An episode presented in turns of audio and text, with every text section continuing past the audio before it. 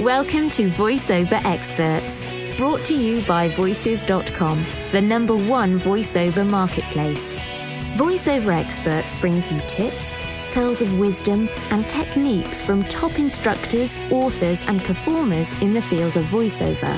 Join us each week to discover tricks of the trade that will help you to develop your craft and prosper as a career voiceover talent. It's never been easier to learn, perform, and succeed from the privacy of your own home and at your own pace.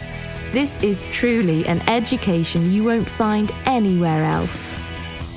This week, Voices.com is pleased to present Nancy Wolfson. Uh, going back to your reassure someone else lesson Thank that you, we yeah. were talking about earlier, um, what about those of us that just kind of sound like we're smiling when we're like bawling? Yeah, everything's relative. Like I was saying about the people who might sometimes be on the other side of the spectrum, who come across too flat and have to really get out of their comfort zone to hit a middle read that sounds warm and pleasant. You might have to get out of your comfort zone and go a little darker. If, if from a one to a ten, one is disconnected, flat, and unemotional, and a ten is joyful, exuberant, cheery, loud, um, and a five is the middle.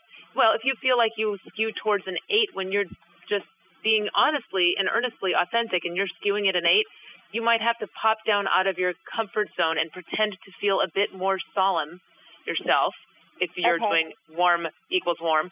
Or you might have to imagine someone who is in a greater state of anxiety, and that will just uh, inspire a level of reassurance that takes it down a couple of notches. I always I always prefer the second way rather than trying to dive into the swirling um, vacuum of self and trying to just make yourself be something. It's so helpful to adjust your audience.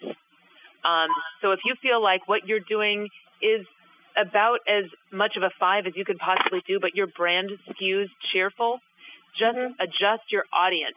If you thought you had been talking to someone who was sort of wide-eyed and listening to you and concerned, you know, about their health care, and you were reassuring and it came out too cheerful, it came out at like an eight, then imagine them in a serious panic and anxiety and they're really in a bind and they've got a really more grave problem, you'll just auto correct it better. So I always say adjust your your imagined audience to split the difference. So just really keep this trick in mind. Reassurance will purge the saccharin from your read.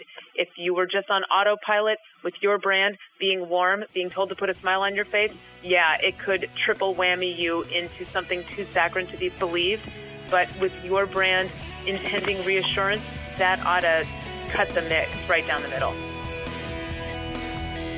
To learn more about the special guest featured in this Voices.com podcast, visit the VoiceOver Experts show notes at podcasts.voices.com slash voiceover experts. Remember to stay subscribed. If you're a first time listener, you can subscribe for free to this podcast in the Apple iTunes podcast directory or by visiting podcasts.voices.com. To start your voiceover career online, go to voices.com and register for a voice talent membership today.